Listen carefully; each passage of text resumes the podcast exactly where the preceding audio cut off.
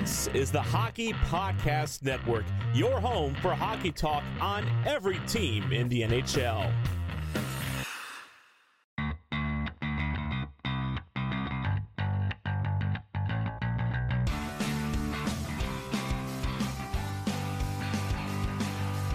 Hello, hello, and welcome to the Tip of the Iceberg podcast, brought to you as always by the Hockey Podcast Network. My name is Nick Berlansky, and as always, I'm joined by Nick Horwat. And I know I say this a lot. Actually, I start the show off with this a lot by saying, oh, the sky must be falling because the Penguins have lost back to back games. But realistically, I think both me and you, Horwat, know that the sky is nowhere close to falling. If anything, it is just kind of sagging a little bit after the last couple of losses. Sky's not falling, but uh, we still have to collect wins, guys. Do we? No, I'm just kidding. Yeah, we Yeah, do. we do. Obviously, we, we. our playoff spot is not 100% yet. Yeah. Well, at the same exact time, the Islanders luckily lost on Tuesday evening, so that drops the magic number to seven, which means the Penguins need to win four games the rest of the way. If and the Islanders in that case would have to also win out. So they have a playoff spot, and we'll get into that, and we'll get into a little bit of Jeff Carter, a little bit of lineup decisions, and then we'll do shout outs and call outs. But let's start here. I mean, Pens Avs doesn't go well for the Pittsburgh Penguins for the second straight game. They lose by a score of six to four. So, Horwat, what did you see from the Pittsburgh Penguins in this game? I thought they came out flying. You know what? It was already a better, uh, for a good chunk of it, it was already a better game than the last because we were able to hold on to a tie. Um, and that's about it. we were able to hold on to a tie. It wasn't the same set sort of game. I mean, the Penguins were able to stay in it, but um, no, I'd say the back half of the game was not pretty. Just by sheer scoring wise, we weren't able to uh, keep momentum. Like I said, sure, it looked better after the first period because we were able to hold on to something and keep the game close. Uh, but then just that back half going down by two again. Sure, uh, Evan Rodrigues was able to pick one up and try and maybe keep it interesting, but just not enough. Um, even an Evan Rodrigues goal in this economy isn't enough to bolster us past this very good Colorado Avalanche team. Yeah, watching that game last night, and it's the first time that it's happened that I can remember this season. When they went down by two, even though it was only halfway through the game, I didn't really see a path back for the Pittsburgh Penguins in that game. They played really well in the first, and I thought if they could get back to that game, but the way that they were playing in the second period, even until late in the second period, even when Evan Rodrigues scored that goal to bring it within one, I don't know why. I just I just didn't feel as if the Penguins had it at that point. It, it, felt like it was a little bit of a big lead to overcome. It felt like, you know, obviously seeing Darcy Kuemper and what he did to the Penguins on Saturday, it seemed like for the first time in a long time, I didn't have the confidence in them to come back. Now, that's just me personally. I know a lot of other people might have, but it, it's just the way that they were playing, the lines that they were deploying, and the way that they overall looked and the feel of the game. It didn't feel like the Penguins had their footing after that amazing first period. It feels like that was everything they had, and then the rest of the game, it was just you know a step down. It was. It was. It. You can't get going into the third where you're only down by one. and You still might have a chance at it. You can't give up a goal in the first minute, minute and a second, uh, to immediately give yourself another hole. Sure, you're able to hold him off for another 15 minutes, but uh, again, Darren Helm, who we discussed uh, in brief last episode or the episode before, of just how he's still in this league. He's not a guy you want. He's not the guy on the Avalanche you want scoring against you. Especially the game-winning goal, eventual. Yeah, especially that. So it's it wasn't an ideal game, and I get we're playing against a very good team. I get that uh, our playoff spot is all but solidified, but at the same time, I want to see a little more green than a little more red in our win loss column. I, we can be in the playoffs all we want, but only picking up two wins in the last one, two, three, four, Seven. six, seven games. That's not good enough. Mm-hmm. I'm sure. I, I, I'm with you that the team is looking good while losing. I'm eventually going to get over that. I'm eventually. Yeah, but they didn't on Tuesday. That's the thing. Exactly. We had this discussion on on Monday though. It's this team can look good and lose. Sure. I'm going to get over that quickly if they cannot finish because what are the playoffs all about? Finishing. So Sure, fall back on your. It's not a loser mentality. I'm gonna. I'll start there. It's not loser mentality that you are uh, holding on to the fact that they are playing well against a very good team. That they are, um, you know, for the for the two for the uh, Saturday game at least, that they are staying in a game against the top team in the league. But you can't hold on to that um, for too much longer. Eventually, it will become a loser mentality. That hey, we look good. Well, you lost. So how about you win a couple of games? Again, two wins in the last seven is not ideal, fam. It's not. I don't care how we did it. Yeah, and I do want to preface this by going back on, on my previous comment that I made a couple minutes ago. It's not that they looked bad the entire game. The first period, they were amazing. They were really good. They should have had a lead going into the first period. I think that, in part, is the reason that they lost a little bit of momentum going into the second because they should have been up two to one, possibly even three to one after the first period of play, considering the chances that they had created. But I mean, when you lead 12 to 5 in scoring chances, yet are tied at one after a period of play, that's when it becomes an issue. I, right now, the issue that I'm seeing is with their finishing ability. And it, it's been like that for a while. A- And we've said, okay, they have time to fix it. This player's down, this player's down, this person's on their way back up. But when you're at the point now where I'm looking at the Penguins roster and their lineup, and Evan Rodrigues, even though he scored that goal, is still on a cold streak. I think you can still classify him as, as having a cold streak. Kasperi Kapanen is still trying to fight his way back. Danton Heinen seems like he's starting to get to the low point of his season. Jeff Carter, who had his 800th assist in that game on Tuesday, he is struggling, and and we'll talk about it a little bit later. But he's in a position where he should not be in, and that is the second line left wing. We'll talk about that in the second segment. But when you start to say, okay, over half of our lineup is either a player that is in a cold streak or they're a player that we don't expect to be playing on this team, i.e., Anthony Angelo, i.e., potentially Brian Boyle once the playoffs start, that's when you have to say, okay, this is starting to look like a problem, especially because it is in the last month of the season. I'm not throwing up any red flags. I'm not saying, hey, this is a warning, this is this is awful, but this is something that is starting to bother me a little bit. How did Danton Heinen again not play seven minutes? What is going on here? What lesson is he trying? Is he just not there? Like, is he is he the guy that gets scratched? Is that where we're at at this point?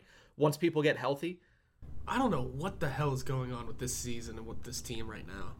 Like, are we just experimenting that hard? Is it? I, I'm getting. Uh, we have no. An- I have no answers. I have no answers of what is going on with this team. I'm gonna get sick quickly of the loser mentality that is looking good while losing. I'm going to continue to ask questions of what the hell is happening with this lineup. Sure, you want to experiment because your playoff spot is all but solidified, but damn it, I need consistency. We'll talk about that in the second segment with the experimentation because there's experimenting and I get it, but you're doing it the wrong way, in my opinion. If you're Mike Sullivan, I, I think they're doing it in an incorrect fashion that is not helping, and in fact, I think it's probably hurting the Penguins heading into the postseason. Before we close out this segment specifically, I know it was a quick segment. We didn't have much to touch on when it comes to that game on Tuesday because it was basically good first period, bad rest of the game. The top team in the league took it to the Pittsburgh Penguins. And they scored the Penguins scored two goals in garbage time. Otherwise, that game would have looked entirely different. But the last thing I want to ask you, what is your final takeaway from this home and home, this specific two game set against the Colorado Avalanche? Uh, hopefully, the Avalanche can't get over their hump in the playoffs and we don't see them in the finals. um, we do, as good as they are, we need to play better, period. I think we need to start rising to challenges a little more because it's not that we're all out losing to bad teams. We beat Minnesota. We have one up on New York somewhere. But we got to start looking better against these good teams in the playoffs. Or mm-hmm. these good teams that are playoff teams. Because, again, in the playoffs, we're playing against only good teams. You can't mm-hmm. play good and lose to good teams in the playoffs because that means you just took an L and you're out in the first round for the fourth year in a row. Let's figure that out. Let's rise to some occasions here. Let's, I don't know, look ahead and see a mountaintop and say we're going to crush that. Tired of going into these games against good teams and thinking we're going to play well, but does that mean we're going to win? Just g- just get over our little game hump here. Yeah, and that's what I think it is with the Pittsburgh Penguins. My takeaway from this home and home with the Colorado Avalanche, first and foremost, the Colorado Avalanche are the real freaking deal. I know they have a hump to climb. I know they have that that glass ceiling that they need to break through because they haven't been able to get to the conference finals in this current iteration of their team. But at the same time, this is a team that is playing right now without Nazem Kadri, who is one of the best players in the league this season, and without their captain in Gabriel Landeskog. And they are still probably without them the best team in the National Hockey League. So they are that damn good. That is the first thing that I took away from this. And the second thing that I took away is that the Penguins don't have an issue skating with other teams. The talent is there for the Pittsburgh Penguins. They have it. The finishing is a real issue because guess what? 12 to 5 in scoring chances in that first period. You should have had at least two goals on Darcy Kuemper. I get he's a good goaltender, but at some point we can't just keep saying, well, we got goalie because that guy's good. We got goalied because that guy's good. At some point, you have to just score goals because you are a goal scoring team. And right now, the Penguins seem like a really good team in puck possession, a really good team in, in shooting chances and in high danger chances, but they are an awful team when it comes to finishing. And at the end of the day, if you can't finish, nothing else really makes a difference. Exactly. Exactly. You can look good all you want. It's about getting wins. Get a dirty win. Look terrible and get a win. I'd be more impressed. I think they they sort of did that uh, on Thursday against Minnesota. That's why everybody was. That's why I was so high on them after that Minnesota game. I loved the way that they played because they didn't necessarily outskate the Wild. They didn't outplay the Wild. They didn't outchance the Wild, but they fought. They were. It was grinding, and they finished when they needed to finish. That goal by Evgeny Malkin is the epitome of them pushing forward and persevering when the bounces aren't going their way they need more of yeah, that. wasn't there a couple of full playoff series in our back-to-back run that were, where we straight up were not the better team but won? I they weren't the better team against Ottawa half the time. Yeah, exactly. They were they were not able to beat Ottawa half the time. We remember they won one of those games one to nothing, and Phil Kessel scored with like three minutes left in the game. Yeah. Okay. Yeah. It's this is just uh. Yeah, that and and the other one that comes to mind is the 2016 Tampa Bay Lightning Eastern Conference Finals. Yes. Yeah. I was thinking of a, one of the they, Washington series too, but uh, maybe that was just game game here there. Yeah, those were very even series. But I mean, I get what you're saying. They need to take that underdog mentality, not quite a loser mentality. Take the underdog mentality because that's what has worked for them in the past. And that's where they're at. Like, nobody sees them as a Stanley Cup favorite. The people that do are either just really high on the Pittsburgh Penguins because they're really behind them, or the the same time they just they have that belief that because it's Sidney Crosby and Evgeny Malkin that they are a favorite, but they're not a favorite this year. They need to take that mentality, that scrappy swagger that they seem to not have right now. That's what those teams had in 2016, 2017. They had a little bit of an edge, they had a little bit of a swagger, and as we'll talk about in the second segment, because I have a rant to go on about this, they had some youth, uh, but we'll talk about that a little bit later. Like you said, the Penguins have lost five of the previous seven games. I understand that the playoffs are all but assured right now for the Penguins, but you need to be playing well going into it, or else you're not going to perform very well in the postseason. We've seen that a lot. Not many teams that have a losing record in the final month leading up to the Stanley Cup playoffs are able to turn it around at the flip of a switch and at the drop of a hat as soon as the playoff logo goes on the ice. So we'll see what happens with that. Three games coming up for the Penguins this weekend. We're not going to preview them because the Penguins have played all three of these teams in fairly recent memory, but they're all on national television. We stated last episode that the Penguins have seemed to rise to the occasion on national TV. Well, the next three games will all be on national TV. Thursday at the New York Rangers. I'm very jealous of my friend Niall, if he's listening to this, because he is working in New York this week and he got tickets to see that game at MSG, which is on my bucket list, so I hate him for that. Damn nice. Love to see that. yeah, I'm excited to see the pictures. I'm, jealous, very jealous. So the the Rangers, Penguins, that's the final time they will match up this season before probably a first round matchup in the Stanley Cup playoffs. So they play on Thursday, then back to back games on Saturday and Sunday at PPG Paints Arena. Saturday against the Washington Capitals, and on Sunday against the Nashville Predators. Horwat, I'm pretty sure it's obvious that the least important game is against the Nashville Predators, but which of those two at Rangers or versus Capitals is more important? Rangers. Because again, we have to beat the teams that are better than us. We have to play well against the teams that are better than us, and we have to finish against those teams, especially if we're going to be seeing them for four to seven in May. Mm-hmm. Yeah, I completely agree. I think it's pretty important that they play well, obviously, against Washington, but that's usually a given. There's only one game that they haven't played well against Washington in recent memory, and I was I happened to be in the stands for that one. So there's been a couple, but uh, we just don't remember them. Yeah, usually try to block that out, but uh, nonetheless, it's going to be an important weekend. It's going to be a tough weekend stretch for the Pittsburgh Penguins. Those are three difficult games, not to mention the fact that it is three games in four days as well. We'll see Casey DeSmith probably at least once in that stretch there. But we're going to take a quick break. When we return, let's dive into this lineup, shall we? I think we all, I mean, we had to hold off a couple times in that segment from talking about the Penguins lineup. So we're going to release the reins and we're going to get going here in the second segment right here on the tip of the iceberg. The NHL season has been packed with dirty dangles, hat tricks, and big wins. As the action rolls on, DraftKings Sportsbook, an official sports betting partner of the NHL, has your shot to win big too. New customers can bet just $1 on any team to get $150 in free bets if they win. That's right, a bump in the win column for your team means free bets for you. If Sportsbook isn't available in your state yet, you still have a shot to light the lamp.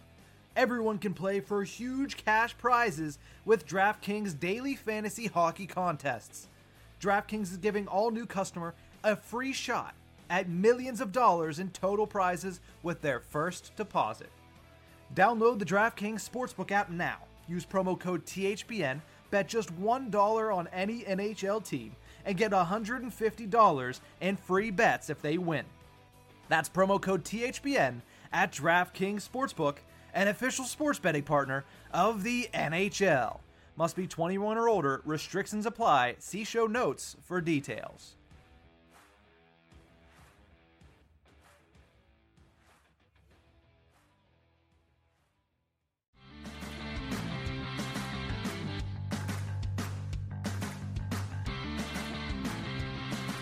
Welcome back to the Tip of the Iceberg podcast, brought to you as always by the Hockey Podcast Network, as well as DraftKings. Make sure you use promo code THPN at DraftKings Sportsbook app for great odds and opportunities. I usually do that before the last segment, so I don't know why I did that, but you know what? We're going to roll with it. Uh, let's talk a little bit about the Penguins lineup, shall we? Uh, first and foremost, before I even say the lineup from Tuesday, which was pretty identical to the one that we saw on Saturday at Ball Arena in Colorado, the one thing that I think is the one thing that definitely needs to change the most is Jeff Carter. Uh, he's played the previous two games on Malkin's left wing. I understand, and we both said it, experimenting with the lineup a little bit, but that one makes absolutely zero sense to me. It, really does. In those two games, he does have an assist. He picked that up on Tuesday. He's a minus two. Take that for what you will. It's plus minus. And I also understand it was against the best team in the league. So you can you can take it with a grain of salt because of the competition he was facing. But at the same time, I don't want to see Jeff Carter on the line with Evgeny Malkin. Even if it works well, I think for the rest of the lineup, that's just it's kind of handcuffing you in my opinion. So what do you think about Jeff Carter where he's currently deployed? Yeah, I don't like it either. It does just it screws you a little because you bump Blueger up to the third line, which is fine, and you have Boyles centering the fourth, which is also fine. I don't hate that. That's not the issue. The centering isn't the issue really, um, mm-hmm. but it's the fact that you now have Angelo in the lineup as a winger whenever. If you just plot Carter back down to where he should be on the, as third line center, uh, Blueger goes down to fourth line center. You move Boyle over into Angelo's spot, and you just have to bring in someone who can fill in that that vacant space a little better than an Anthony Angelo. I mean, sure, we need Brock McGinn to get back in this lineup, and to be fair, looking at and Jason Zucker, I was, that's the one I'm forgetting here. We need Jason Zucker back in this lineup too because I mean, in reality, who are you sticking on that right wing there, on that second line? Who? Because Kapanen's not doing it anymore. Rodrigues isn't doing it anymore. They apparently don't like Danton Heinen anymore. So it it's a bunch of question marks, but it's having him up on the second line with with Malkin. It's it's not ideal for the team. It's fine if it works, but it's just not good for the rest of the bottom six. That is now just a bunch of what the hell. Mm-hmm. Yeah, it's it's kind of a it's kind of a jumbled mess when I look at, at that lineup. And here, let me bring it up really quickly. The lineup the Penguins deployed on Tuesday night against the best team in the league, mind you. Guentzel Crosby Rust. I think we all agree that that is the first line, so we don't need to talk about that anymore. Rakell Malkin and Carter. Rakell Malkin, I like. Carter's the issue there, and understandably, at full health, you would imagine Jason Zucker is the guy to go there.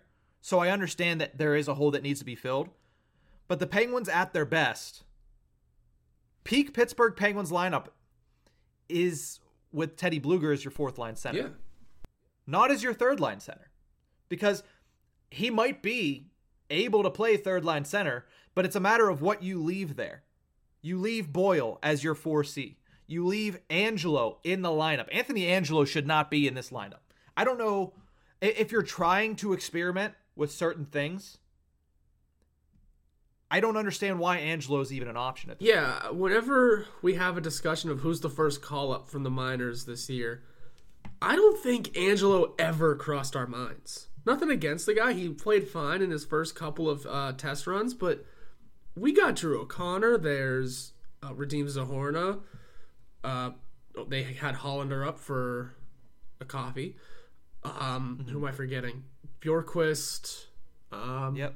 There, there, there's a long list of names. yeah, there's a long list of names that are going to be more NHL ready in the near future than Anthony Angelo. I, where did this one come from? Listen, if it walks like a duck and it, it quacks like a duck, it's a freaking duck. And Anthony Angelo, by duck, I mean sub replacement level player at this point. Like, we know what he is. There's no more progression to Anthony Angelo's game. And you already have that in the lineup. You have Brian Boyle, who does exactly what Anthony Angelo does, but better. Why do you need a second Brian Boyle, a lesser Walmart dollar store version of Brian Boyle in the lineup when you already have Brian Boyle? Like we can make arguments to keep Boyle in the lineup, and I, I'm fine with that. But we don't need the ugly stepsister. We don't need Anthony Angelo. There are plenty of, and it's not that they don't have anybody else. There are plenty of other names, and that is my biggest question. There is back in 2016, the trademark for the Penguins was what? Oh, well, Mike Sullivan came up and he brought a rash of young players. If you remember, that was the beginning of Connor Sheary.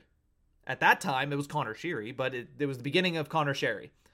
It was the beginning of Bryan Rust. It was the beginning of Scott Wilson. It was the beginning of Tom Kühnhackl. If you remember, all of those guys were integral parts to multiple Stanley Cup championships the following year and a half. Why now are we bringing up 26, 27 year olds that don't play the style of game that lends to Mike Sullivan's system when we have guys down there that are similar to what Kühnhackl, Wilson, uh, who else did I say? Rust, Sheary, similar to what they have. I understand you're trying to experiment. Why are you not experimenting with youth? The Penguins are the fifth oldest team in the National Hockey League. They are average age is 29 years old, which is not an awful thing until you consider that they are forcefully keeping players like Kasper Bjorkqvist, Valtteri Puustinen, Filip Hallander, Nylander. I was about to say. Alex Alex Nylander and Drew O'Connor out of the lineup. What you cannot make that argument that Anthony Angelo is that much better for you than any of those players that I just Yeah, mentioned. I- They're all more skilled. They all lend to what you're missing right now, which is finish. All of these guys can score more than Anthony Angelo. So I don't I just I don't understand what Mike Sullivan and Ron Hextall and Brian Burke are looking at when they say, hey, we're going to experiment. And by that, we mean we're going to play Anthony Angelo over five younger players that have more of a scoring touch. Yep, that's what I was. I was gonna do that. I was gonna list down all the names that we have, uh, and I was gonna ask you wh- who would you put Angelo in over, and I guarantee it's none of them. None of them. Because I was gonna list off Drew O'Connor, Valtteri Puustinen, and uh, Radim Zahorna. I'm trying to read the list right in front of me, and I can't. Uh, Mm-hmm. Kasper Bjorkqvist, even a Michael Chaput who's been in the league before. No, no, because that to me that's the same thing as Angelo. Sure, but then Why do you gonna, Why do you need that? You're right, but it's. It, I feel like it's more NHL experience, and we know he's probably better than Angelo. But then I was gonna toss in the. Oh yeah, did we forget we have former 65 NHL games played in a single season? Alex Nylander on this team. Hello. and he's he's been playing well for Wilkes-Barre. Yep. Questions. I have so many questions. Why? Uh, That's I, I just I don't understand it because you saw the formula in 2016, and I know they all saw it. First of all, Mike Sullivan was here; he coached the damn team. Second of all, Ron Hextall was the general manager for the Philadelphia Flyers. There is no way he didn't know what was going on in Pittsburgh. There's no way nobody in the hockey world didn't know what was going on in Pittsburgh. And then fast forward to 2017, and it was Jake Guentzel. So what are we doing burying these guys? And we'll get to another guy that they're burying right now in a couple minutes. But what are we doing burying guys like Bjorkqvist, Puustinen, Hallander? Pu- had one game, and he was sent down. Do you remember the reason that he was sent down after that one game? Oh, we thought we needed a little bit more size for our next opponent. So they brought up Radim Zahorna. Since when does size matter to the Pittsburgh Penguins in the style of play that they Who have? did we play that game? Who? What was the size we needed? I don't. I, I don't remember off the top of my head who they who they played in that game Right. Afterwards. find it quickly. Uh, but just, But- you're right. It's what are we exactly doing here? It's this is just getting mind blowing, because sure we're going to experiment because our playoff spot is all but locked up. Sure, but at what point does it really become questionable as to what we're doing? Because again, I need to see a little more consist- consistency in the lineup so we know what to expect come the playoffs and if, whether or not we can put some confidence in this team. Also, we are playing the Hurricanes as the next game. You needed more size against one of the fastest teams in the National Hockey League. Like that again. Like, what are we doing here? I mean, we won, And this is but, something- you know. I really don't care. I don't I don't give a shit about a random game, pardon my French, about a random game back in what was it, March February, 13th. March? March, in the middle of March. I would much rather get these guys NHL experience because those guys I could see making a difference in the postseason. If Anthony Angelo is ever lined up, if I ever see the Penguins are all lined up and Anthony Angelo's name is on that, I am betting against the Penguins Absolutely. Absolutely. because at that point, to me, honestly, it's almost admitting failure. Nothing against, literally, I don't mean to bury Anthony Angelo, but why is he in this lineup? There are so many better options. I really like, I really don't want to continue to be like, hey, this guy sucks because he's an NHL player and there, he's much better than I've ever been. But at the same time, when you're in an organization where you should be the 30th or 40th forward, there's no way you should make the top 12. Yep. Yep. That's, I mean, I don't know. I could keep saying the same thing over and over again just because I can't make sense of it. And I keep saying it, hoping that something will come to my mind as to why none of these guys, I mean, they called Filip Hallander up whenever three guys went down with a sickness earlier in the week. They, they sent him right back down. Why not just be like, all right, you know what? Honestly, Hallander, get in there. Let's see what you can do. Like, that's the type of experimenting. And I was texting, texting with Doug earlier today, and he said, I feel like it's a little bit of overcoaching. He's right. It is overcoaching. Why are we the simple things? Young kid playing well in Wilkes-Barre, give him a shot late in the season. Why? Because these games don't matter. What about the defensive lineup? What are your thoughts on that? Too? That's- Is that next? Yeah, Marcus Pettersson had a rough night on Tuesday. He was walked twice in the same shift by Nathan MacKinnon, which again, what can you say? It's Nathan MacKinnon. He walks most people, but he, he looked bad the entire game. First and foremost, let's ask this question. Is Marcus Pettersson a better option than Mark Friedman right now? No. Nope. I agree. Listen, Mark Friedman has his woes as well, but what he brings to this game in a third pairing role is much more than what Marcus Pettersson does. If Mark Friedman gets walked, I have more confidence that he's going to make a play later in the game, whether it is drawing a penalty, whether it is laying a body check, whether it is getting under the skin of the opponent. He is going to help you win the game in more ways than Marcus Pettersson can. Yeah, absolutely. He's going to be a pest on this lineup, and it's really fun watching him play. But then there's Marcus Pettersson, who, sure, might be younger. Wow. Yeah, Marcus Pettersson still might be only 25, but uh, you've been around this team for a little while now, and it is time to figure it out uh, and do something, please, at all. Um, genuinely, it's just disheartening watching him play sometimes. I think we're at a point where the defense, it, it's a little bit scary watching this defense. Mike Matheson, listen, the experience was in full effect on on Tuesday. turns the puck over, leading to the Darren Helm goal. Really bad turnover at, at, at the blue line. Then he scores a goal, his 11th of the season.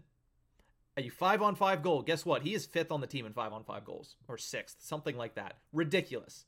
Ridiculous. The problem that I have with this defensive lineup, if you're at the point where you're back to deploying Pettersson and Marino is your third pairing, why have we only seen P.O. Joseph four times this year? P.O. Joseph, uh, even. Oh, you don't have to dig dibber, dig, dig, dig deeper. Why is P.O. Joseph not getting a chance here? Because Juuso Riikola is still down there. Because I don't know. Riikola's done. Oh yeah, we're, we're, I, we're all well aware. Riikola's contract's up at the end of the season. He's done. But like specifically, you have a young defenseman, with P.O. Joseph, that next year, listen, if Kris Letang doesn't come back, and that could be a possibility, you're gonna need P.O. Joseph. Like next year, he has to be up. Yeah. So why is he not getting any opportunities this season? Well, uh, actually, Kris Letang's our only contract that's uh, up this offseason for defense. Right? Am I missing one? Nathan Beaulieu, that doesn't count. Riikola, that doesn't. At the same count. exact time, I don't expect. Listen, take Letang out of this. The five other defensemen that were in the lineup on Tuesday, all five of them are not coming back next season. Oh, you can't. You not no not all five are gone. I'm not. I'm saying not all five of them will be on the roster. It's not going to be oh, six for yeah, six yeah, overhaul. Yeah, no, absolutely. That's. Not. I thought. Sorry, that's not what I meant. If that's what how it came off, but someone, if not multiple of these players, are going to be off the roster. I, I would assume so too. I would. That would have been a very hot take if I would have said, you know what, all six of them, all gone, six, start over. Full sail change. Uh, everything must go. Give us your good yeah. defenseman for our bad defenseman. Um, but no, no, literally Pettersson or Marino, one of them is gone in my opinion. I hope it's Pettersson to be fair. I st- we I don't care what I I don't I I I would prefer Pettersson too, but at the same time, who's going to take him? It's it. I know the Penguins protected Marino at the trade deadline, but one of them are gone. I would hope it's Pettersson still. I mean, Marino, we've. I want to. I want to give Marino his chances because we signed him for so damn long. But uh, something's got to give, and I feel like if something's going to give between the two of them, it's going to be Marino that improves more and faster and better. Whereas Pettersson, he's like I said, he's 25. He's getting to that point, uh, into that age of well, this is it. This is what you're going to be. Uh, and it's just a bunch of question marks. Since he got here, I think we've been trying to figure out exactly what Marcus Pettersson is as a defenseman. Mm-hmm. Is he a defensive defenseman? Is he an offensive? Is he a two? We don't know. Well, he's certainly not an offensive defenseman. Yeah, but now that he's been getting these healthy scratches, it's just becoming this weird enigma of a defenseman. It's what are we doing here? We're paying him a ton of money. We're paying this defensive core so much money, by the way. Yeah, it is the tenth highest paid defense in the league. And for what it's worth, there have been points at this season where you go, yeah, for a good reason. This defense can be great if it if the forwards are helping out the way that they can. This defense is not what it is if it doesn't play in this specific system. It is built for this system, which obviously is what you do as a general manager. You build for the coach's system. But when I look at the seven forwards, including Mark Friedman, four of them have gotten basically guarantees that they're going to be back next season, or at least that they're going to be attempting to bring them back next season. Mark Friedman, because they signed him to an extension. Chad Ruhwedel, because they signed him to an extension. This organization loves Mike Matheson. I don't think there's an issue of him leaving or being sent out. And Kris Letang, they have said that they will try to do everything in their power to bring him back. The other three, Pettersson, Marino, and Brian Dumoulin, I have not seen anything. Now, it doesn't mean there isn't, but I have not seen anything that links this organization to saying, you know what, we look forward to having them for a long time now. With Dumoulin, I mean, is there a scenario that you would have him scratched? you, because he played he played pretty bad on Tuesday, and there's been a couple of games where he has looked really bad. So much so that Sullivan has decided mid game to put Matheson up with Letang again. That's a hard one, man. I get he hasn't been good. You don't have options, is, is what I'm thinking. Yeah, you don't. Like you, you didn't give yourself that luxury that if he's playing bad, that he can.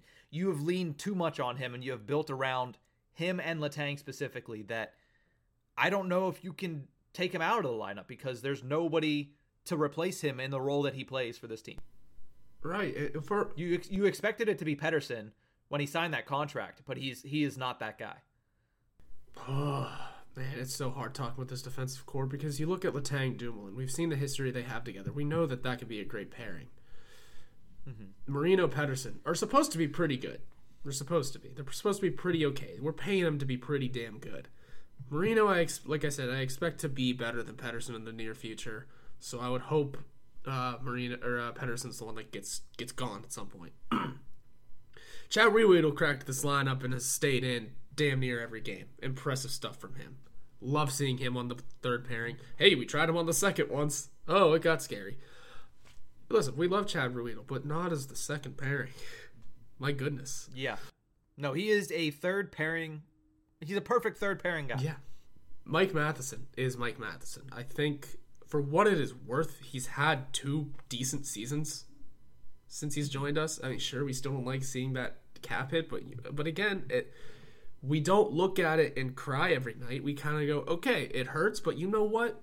He's producing. Last season, he got some good shit out of Cody Ceci, and he did pretty fair himself.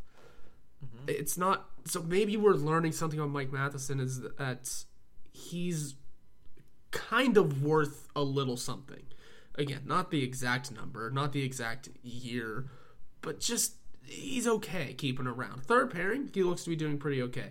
That was one great thing about the def- about uh, Mike Sullivan's coaching last year, especially was he knows how to put the defenseman in the right roles. That was with the downfall of Cody Ceci in Toronto. He was on their first line. He got here. We he put him. We put him on the third. Blossomed. Had to move him up to the second. Still okay.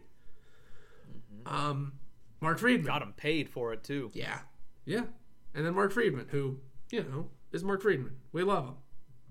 So it's so hard to talk about this defense because we can see how good they all can be. But for some reason, the wheels have fallen off. Now, does it come down to a coaching decision there? Uh, Vellucci? That's real. Reirden. Reirden's doing defense. You're right. Yeah. All right, Todd. This one's up to you. It, when I look at this lineup at the end of the day, I just don't understand what we're trying to accomplish with it. And by we, I mean the coaching staff. Like, experiment, yes, but don't experiment stupidly. Like, if Marino and Pettersson aren't working, then where's P.O. Joseph and Mark Friedman? Okay, I understand, and, and we always said it with Jack Johnson. You cannot be afraid to bench someone because of their cap hit. I don't think anybody is. But at the same exact time, Matheson, there's an argument to be made. He might be the second best defenseman on this team. Yeah. And that's listen, I love Mike Matheson. He's been much better than expected. But that's not a good that's not a good thing if Mike Matheson is your second best defenseman. No, not good at all. So I don't know what's going on here. I think the at the end of the day, the big question for me is why is Ron Hextall and Brian Burke going to the school of Bob Nutting for handling prospects? Why are we burying Bjorkqvist, Puustinen, Hallander, Nylander, O'Connor, P.O. Joseph? I'm not even going to mention, like, I understand Poulin and Legare are not ready. That's, I understand.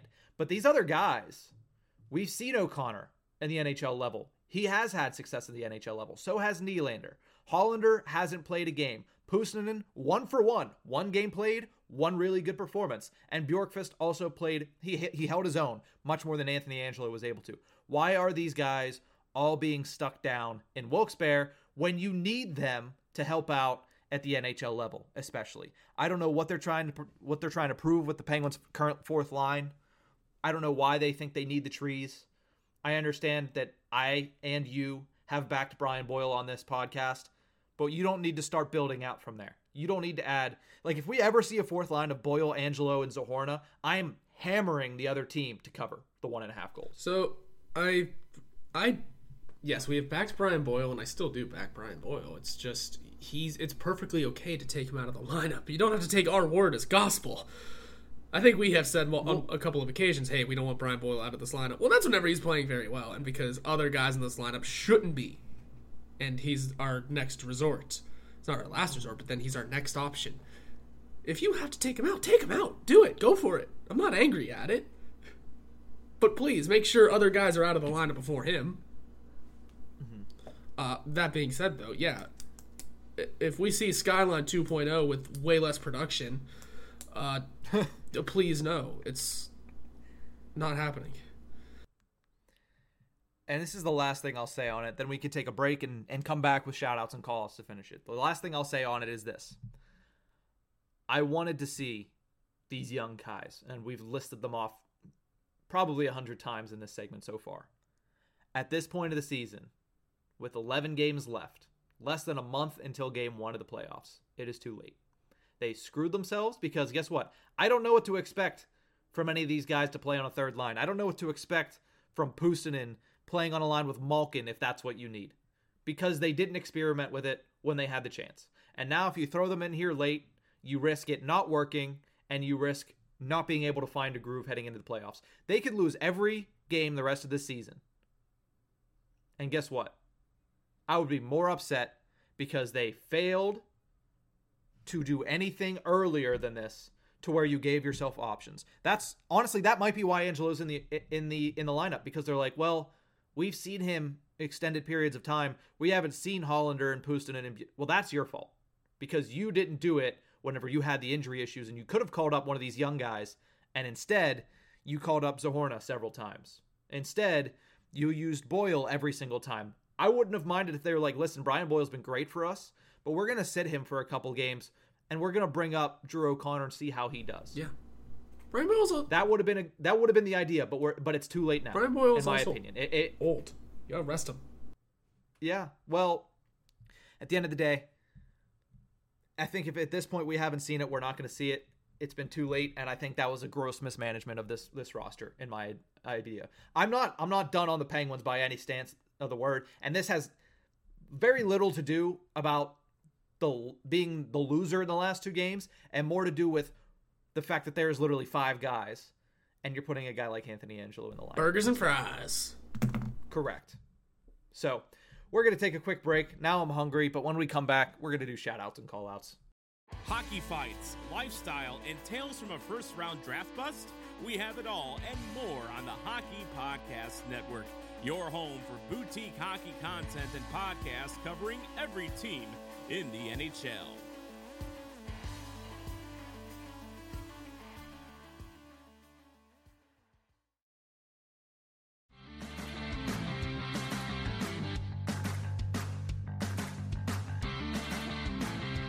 Welcome back to the Tip of the Iceberg podcast, brought to you by the Hockey Podcast Network as well as DraftKings. I'll do it right this time. Brought to you by DraftKings. Use promo code THPN at the DraftKings Sportsbook app. Use promo code THPN again for great odds and opportunities. There it is. Hit better. I sufficiently pissed myself off last segment. Or what? Like I'm gonna be mad all day now, and there's no reason to be mad other than the fact that yeah, it's it's irritating that they kind of missed the opportunity to start more young guys. But you know what? Let's move on with that. Let's let's go to shout outs to get me in a better mood here because even my call out this week is gonna be funny and like happy, upbeat. Let's start with shout outs. I'm shouting out Pat Mack. Yes. Okay. Cool. So we share we share a shout out because I'm shouting at the WWE as a whole. Okay, can I can I do You Pat can do Pat then you can hit with first. everything else? Okay, well listen. Me and you watched wrestling a lot in college. Mainly because of my roommate freshman year, and get this, everybody listening, his name was Nick. Love it. the three Nicks.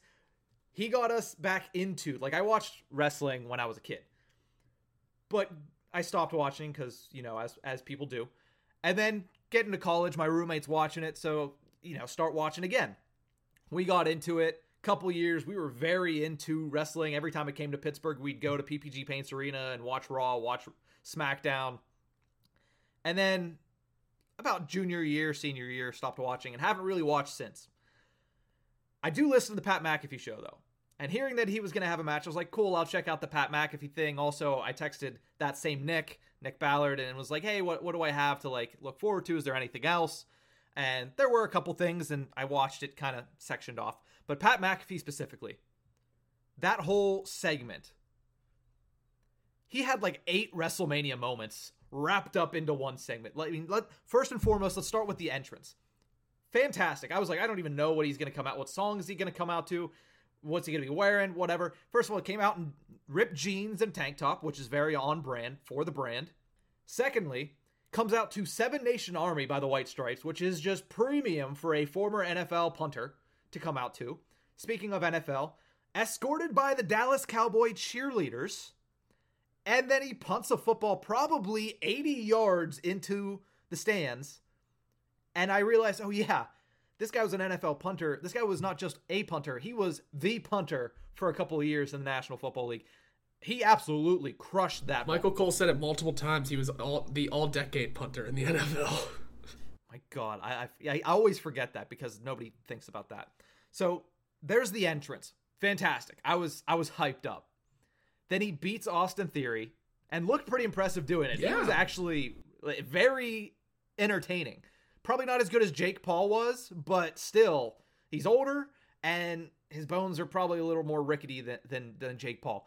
But he looked great, beats Austin Theory, gets his WrestleMania moment, that moment, then takes the L to Mr. McMahon, which is a rite of passage that not many people do. Like he got to put Mr. McMahon over at WrestleMania. Think about that sentence first and foremost. 70 something year old Vince McMahon. I mean, 76 year old absolutely ripped Vince I, McMahon also in a tank. I mean, top. you definitely couldn't. Like, I remember watching that part and thinking, what move are you going to put on Vince McMahon exactly? Because you can't. You're going to break him.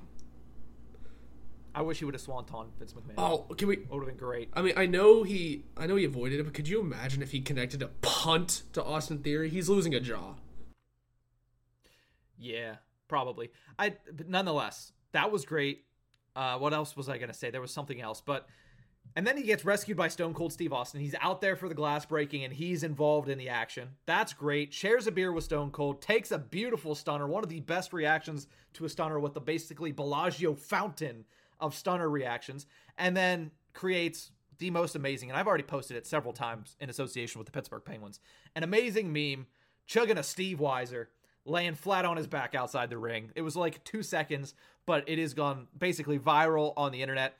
Great WrestleMania for Pat McAfee. I did watch a couple of other things, like two or three of the what was it, like eight hours worth of content. Two days, but it two days. I, I watched literally two or three matches from two days, but Pat McAfee, everything that happened when he was out there as a, a, wrestler was very entertaining. I will not watch wrestling again, probably till next Mania, maybe, depending. Probably not, maybe not even then. But that was worth the price of admission, which was nothing for me because I watched it home. And shout out to Peacock. You pay it monthly, and now it's just there.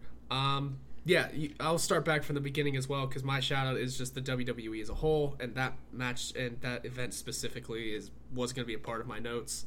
Um, yeah, we started watching wrestling, restarted watching wrestling our freshman year of college. I can tell you the exact time I got out of it. It was WrestleMania, our senior year, when it was five hours, and the only good thing that happened was Kofi Kingston winning. I said, that's it. And that wasn't even the close of the show. That happened in the middle of the show, and we had to watch for like another two and a half. I said, I'm done here. I've had enough. Because when we restarted, it was in a decent spot. Like, Taker was still okay. Triple H was still wrestling. Shane McMahon just came back. Shano was there. Um, things were looking okay. It wasn't the greatest, but it was okay. Mm-hmm. Uh, things definitely faded off by the time we had. Uh, by the time we had gotten out of it, AEW grew into the monster that it is over that time. Uh, but I had always, at least since I stopped watching, I'd always at least kind of kept up with storylines, who's got champions, and I would try and see who won the Rumble. For some reason this year, I was like, I'm going to watch the Rumble. I have nothing else going on. Um, me and Megan sat down, had a couple drinks, and watched the Rumble. Very unentertaining. Shane McMahon got fired over it. I think I called the WWE out for it, actually. Um, I think so. I don't remember. But I knew Mania was coming. I had zero, zero, zero expectations. Right? None. The only things I was looking forward to was the Pat McAfee match. I did not care to see Lesnar Reigns for the fifth, seventh, eighth, ninth time. Didn't care. Yeah. But they kept adding things in that I'm like, that's interesting. Which was the Seth Rollins against a mystery man, and then we all, then Balor told me Cody Rhodes. I was like, oh, okay. I mean, we didn't see good Cody Rhodes in the WWE. We saw Stardust. Oh, You had to remember that. Um, what else was there? But they kept adding things that kept making it interesting. And then the two days that being two days. That's Uh, yeah, that was dumb. You could have combined the good stuff from each day and made one good Mania. I think. Instead, you had. and it would it, it would have been four and a half hours, which is how long it should be. But if it's your big thing, it's your one thing, four and a half hours, and if it's and if it's four and a half hours of greatness, you've succeeded. Instead, you have four and a half hours of greatness in nine hours. You didn't do that great. So it wasn't the greatest Mania. Hell no. But it had some of the best stuff that we have seen in a long time. And that's what I'm getting at here because there was the Steve Austin thing. That whole feud was the reason why I went to Raw before Mania. Because I thought, oh, Steve Austin might come out and say, let's make it a match on Saturday. No, they did that all at once. And I said, you could have done that on Monday. This could have been an email. Steve, Steve was not going to Pittsburgh. He wasn't leaving Texas. No, but I thought that would have been cool as hell. Anyway, the Steve Austin thing was awesome. Um, that was like the only good thing from day one, really, though. The Rollins. Oh, the Rollins thing. Forgot about that. Yeah, I didn't. You know what? I didn't even watch that match. I watched Cody's entrance and then I turned. It I think that was part of it too. I wasn't able to see all of Mania on Saturday. I saw the ending and then clips of everything else. Didn't care for everything else, I guess. Uh, but yeah, Seth Rollins, Cody Rhodes, and then uh, Steve Austin at the end. That's good stuff. That's not bad. But again, you fit all this into one day because Sunday was definitely the better day. The Johnny Knoxville Sami Zayn match was fucking hysterical. I loved it every second of it. Um, so that was cool. The Edge, uh, AJ Styles match, super super long, but they're two phenomenal wrestlers and they did a great job. And then the interruption ending of a guy I didn't even know who it was. So hey, Yeah. um, then the Pat McAfee thing happened, and oh my God, blew the roof off the blew the roof off of Jerry World, and I said, fold the company there. You're never topping that.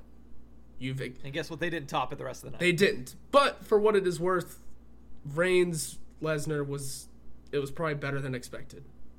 I don't know if Reigns it actually was it, it was what it can be. It's two guys that use three moves. yeah. And I, I don't know if Reigns actually did separate his shoulder, but it seemed like the match got cut short. It looked like Yeah. it. And uh, you know what? It was easy to exceed ankle high expectations, but they did it. And for what it's worth, um, I will be definitely watching the Rumble again. I'm not going to watch every week anymore. That's for damn sure. It didn't get me that far back into it, but it's cool seeing Pittsburgh, Pennsylvania, by way of Indianapolis, Ind- Indiana, Pat McAfee do some cool shit. Uh, it's cool seeing Stone Cold just have fun. He was just having fun out there, wasn't he? Yeah. And oh yeah, Triple H opened the Sunday show uh, with his official retire official official retirement. Love that. That was my boy back then. And hey, you know what? They did a good thing for once. It had been a long time.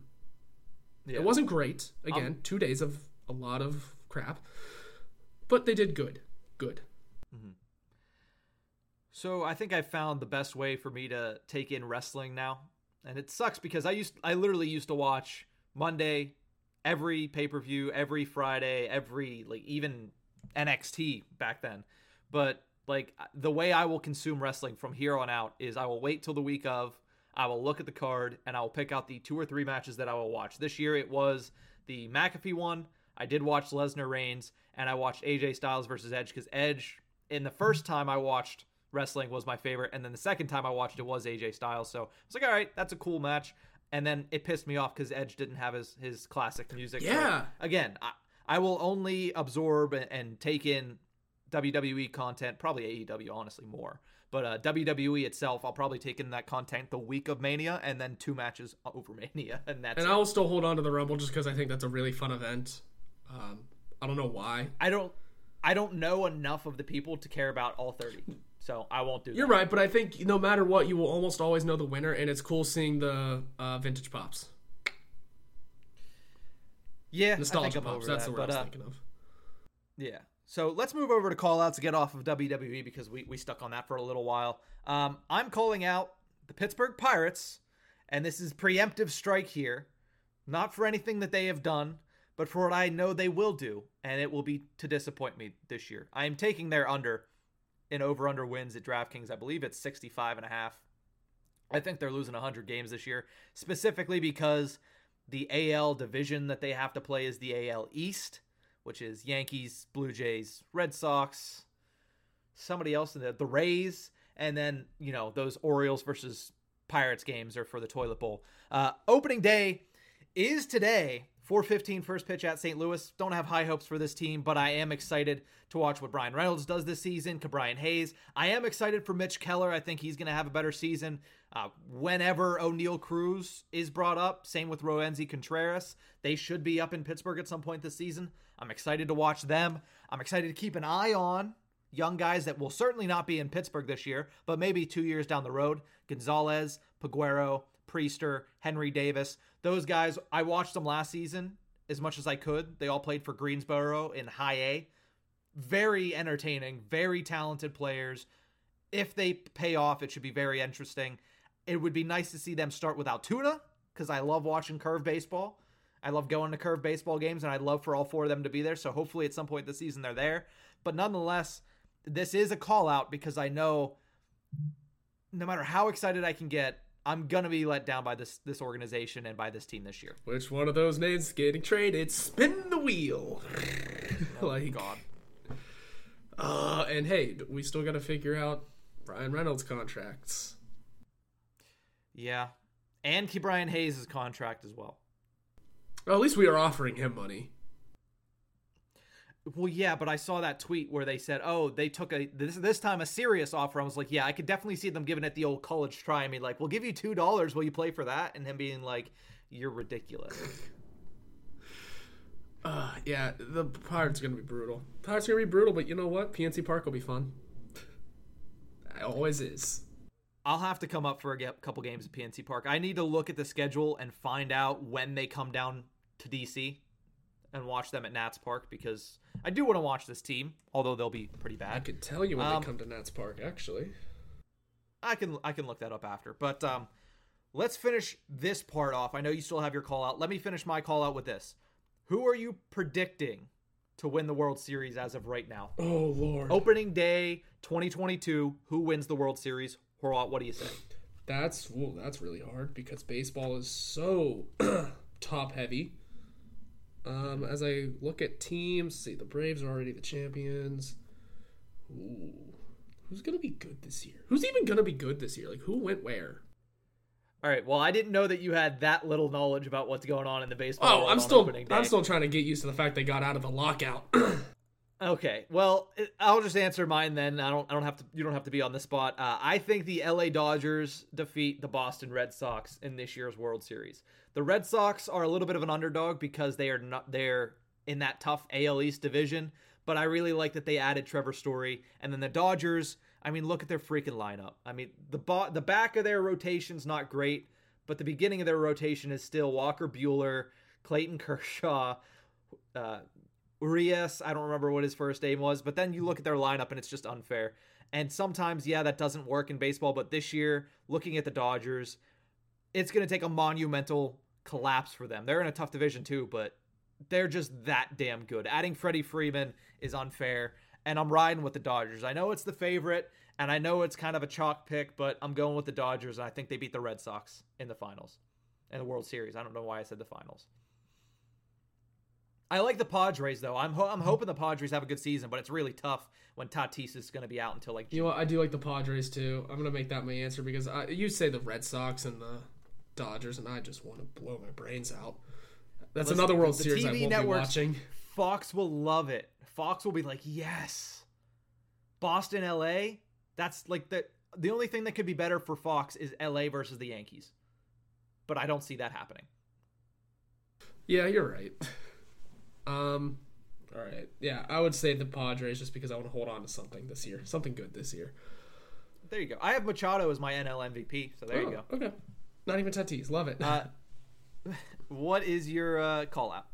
So, there's a lot of people getting on the Phoenix Coyotes, and it's rightfully so. Once again, the Coyotes cannot do anything correctly, and I still don't get why people defend this team. I don't. Listen, with this whole Trevor Zegras, Troy Terry, Jay Beagle situation, let's just tell it like it is. Yes, you're going to defend your guy. You know, Trevor Zegras is going to poke at a loose puck. Jay Beagle is going to take exception to that. That's fine. You're going to take a shot. Troy Terry's going to try and pull a guy off of somebody. That's going to happen. Yes. One shot to the head is probably going to happen because it's hockey and it's Jay Beagle. When a man is down on the ice, clearly not fighting, you do not then throw three more. I don't care who you are. Jay Beagle, I didn't even realize you were still in this league, but you were on the garbage, garbage, garbage, not an NHL team, Arizona Coyotes. They're going to play in a university. Guess what that that's what they are. They're on a university team. Don't care for this fucking team anymore. I honestly get the damn bleep button ready because I'm over these Arizona Coyotes. Very over it. Whoa. And then the announcer has the balls to go on and say, first of all, skill it up. Do you know how to announce, my friend? Skill it up? Are you kidding? That's a terrible sentence. But yes, they are going to skill it up. They are going to smile at each other. They're a team coming out of an 11 game winning streak. And you know what they're doing? They're kicking the shit out of your dog shit team. they lost 11 in a row. Maybe you should have made it 12. But no, you're that bad. You lost to the team that lost 11 in a row. 5 nothing, no less. They're to do what they want because guess what? Both of your teams are out of the playoffs. Who gives a shit? Let them do what they want. This happens in hockey all the time. No, it doesn't. Guys are not down on the ice, in, basically injured, and guys are swinging on them. If they do, that should be uh, some discipline. But it wasn't because Department of Player Safety is also a bunch of hog shit. But the Arizona Coyotes can't do anything right. They can't handle a loose puck correctly, and the announcers can't handle uh, kids being very good at the game correctly. Uh, I'm over this team. Fold them, please. Or if you don't, uh, you know what? It's gonna be embarrassing watching them play in a college uh, college facility. And oh yeah, they won't be able to play it until like the third month of the season. Fold the team. I don't care. Uh, I don't want to directly uh, call out our peers at the network over the, with the Coyotes. They're good people. I know they are. We know they're good people. Uh, but man, that team, I can't do it with that team anymore. mm-hmm. Well, I knew you were upset whenever you called them the Phoenix Coyotes. That was a little bit of a maybe an unintentional dig, but Oh, I did.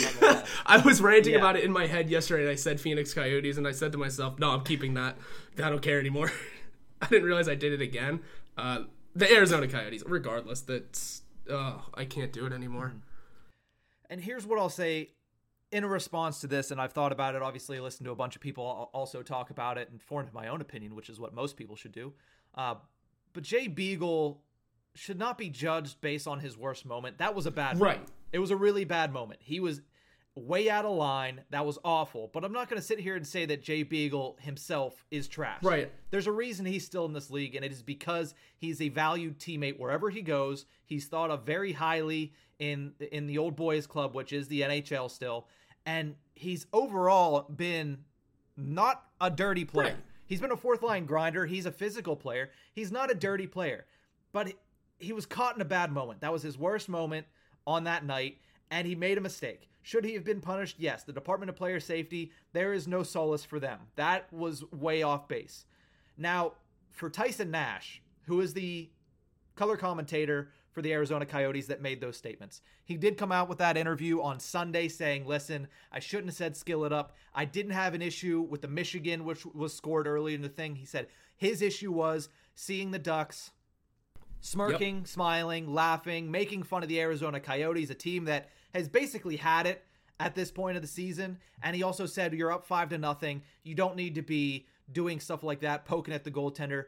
And listen, from that stance, I understand it. Listen, you're going to be upset. I get that. But still, what Jay Beagle did that night was not defensible. It wasn't. Now, that was, like I said, it was, it was Beagle's worst moment. You cannot judge him as a person based on that action. But at the same exact time, when Tyson Nash says that stuff, and then he said something else later in the interview, and I cannot remember what it was. But once again, it just kind of put him right back on the back burner. Not a good look for him, not a good look for the Coyotes organization, and not a good look for Jay Beagle. I don't want to indict Jay Beagle based on one action. I do want to indict the way that Tyson Nash tried to come back and defend it and still kind of put himself in the ground a little bit more. He doubled down. He doubled down, which is terrible. Uh, yeah, I'm not directly attacking Jay Beagle. I am kind of giving a shot at him because he gave shots to other people. Um, Tyson Tyson Nash mostly for the comments because it sounded honestly. If you watch the video at one point, like you hear him continue his rant on it, and it sounds like they cut the mics. Like there's there's a, there's a bunch of silence. It sounds like the producer said that's enough of that and cut the mics. If someone did, shout out to them. But for now, it's just the Coyotes, it, it, it's just you're tacking this incident onto the laundry list of a season they've had. You want to know why that they're having fun on the ice? Because they're playing hockey. They're playing hockey. They're playing the sports that they love. They're kids, and they're winning again. They were winning five nothing after an 11 game losing streak. Good for them. And you know what's funny is that um, in the interview that uh, Zegras gave afterwards, he talked about the goal differential and how much fun like his team is having playing the game. You want to know how entertaining Trevor Zegras has been this year? We live. I live in Pittsburgh, Pennsylvania, right? Out more often than not, you're not going to see a hockey uh, logo of any kind outside of a penguin, maybe a flyer, maybe uh, lo- closer ones, maybe a capital logo. I saw someone wearing a Trevor Zegras Anaheim Ducks jersey in Pittsburgh, Pennsylvania. That is good for the game. What he is doing, what Trevor Beagle or Trevor Beagle, what Jay Beagle did. Now, again, I'm not throwing it all on Jay Beagle. It's, it's just wrong. It's just one wrong incident. Sure he's a great guy. Sure he's a great locker room guy. There's a whole nother thing about the boys' club that could be discussed with Keith Yandle that I don't want to do right now. I yeah. don't care for it.